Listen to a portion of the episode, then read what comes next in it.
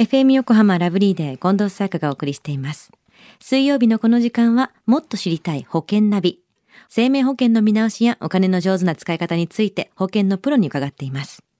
保険見直し相談、保険ナビのアドバイザー、中亀照久さんです。よろしくお願いします。よろしくお願いいたします。そして、明けましておめでとうございます。明けましておめでとうございます。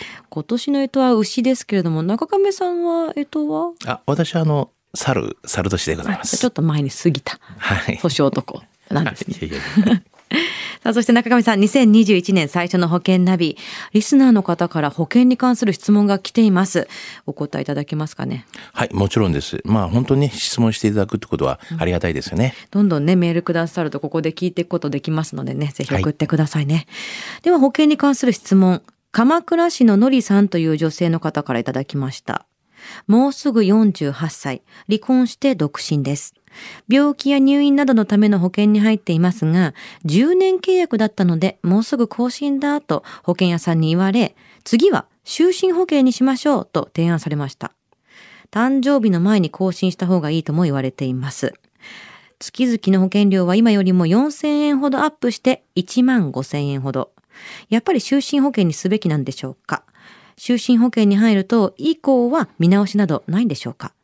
フリーランスの独身女性にとってこれは外せないとか、これは不要とか大事なポイントを教えてください。ということなんですが、48歳独身の女性から保険更新のタイミングでの見直しのお話ですよね。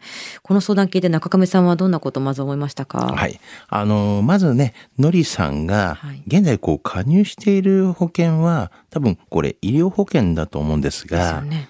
まあ、今回進められているこう就寝保険というのは、まあ、死亡した時の保険ですよね。ですからまあ保険のまあ種類が違うっていうことがまずね分かっているのかなっていうのがちょっとまあ心配で思いましたよね。違うものに切り替えようと言われているんだよってことですよね。そうですよね。うん。この保険の相談でまず特に押さえておきたいポイントってどこなんでしょうか？はい。あの、やっぱり一番大切なのは、このノリさんのこうニーズですよね。どういうふうにこう求めているものなのかというのが、まあ一応ポイントにはなると思うんですよね。うん。のりさんはきっとこれまではおっしゃってた通り、その医療保険に入ってたんでしょうから、更新のタイミングで就寝保険への振り替えっていうのはどうやってどうしたらいいものなんですか？そうですね。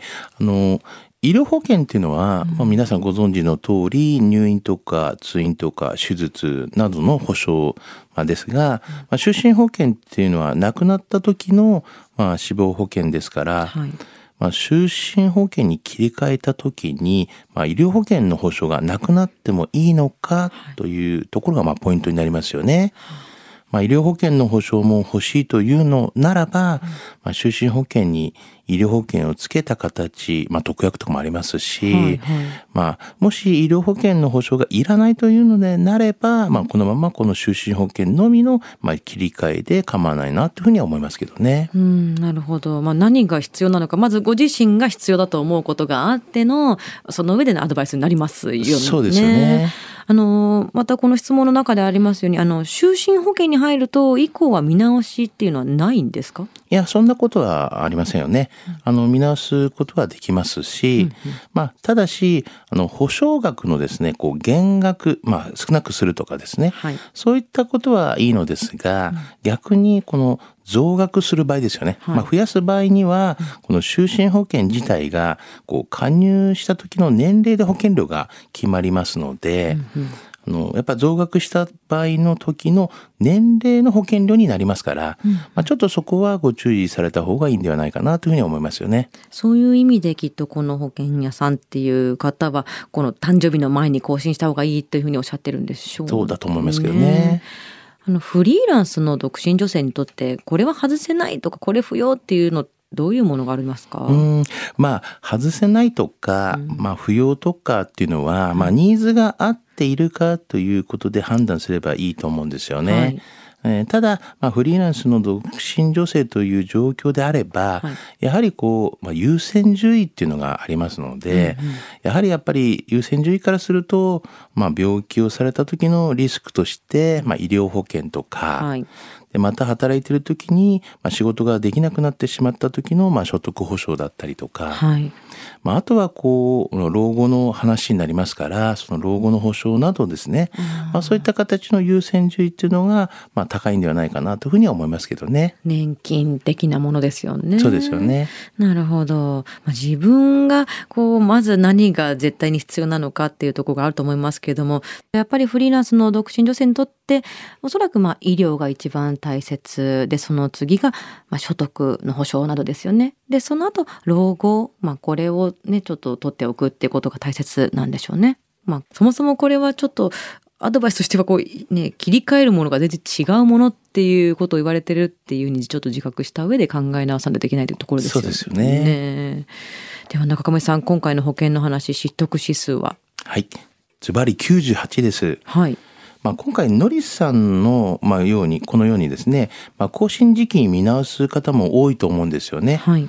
まあ、機会としてはすごいいいなというふうには思いますし、まあ、見直すときに、まあ、保険の商品で、まあ、こう、選択するのではなくて、まあ、どういった時に、まあ、どのような保証があった方がいいのかというような、こう、ニーズでですね、えーが大切ですので、まあ、そういったニーズを観点として、まあ、大事にしてほしいなというふうには思いますし、まあ、何かこういうふうな見直しの時には、わからないことも結構多いので、はい。あの、やはりちょっとご相談していただいた方がいいんじゃないかなというふうに思いますので、まあその時にはご連絡いただければなというふうに思いますよねう。ん。その際はもちろん無料で相談に乗っていただけるんですもんね。あ、はい。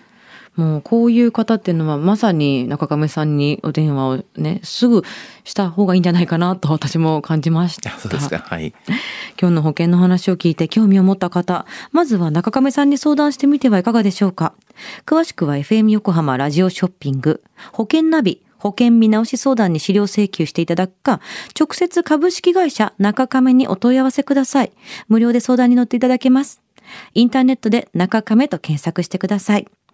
資料などのお問い合わせは FM 横浜ラジオショッピングのウェブサイトや電話番号045-224-1230 045-224-1230までどうぞ。そして保険ナビは iTunes のポッドキャストでも聞くことができます。保険ナビで検索してください。もっと知りたい保険ナビ。保険見直し相談、保険ナビのアドバイザー、中亀照久さんでした。ありがとうございました。はい。ありがとうございました。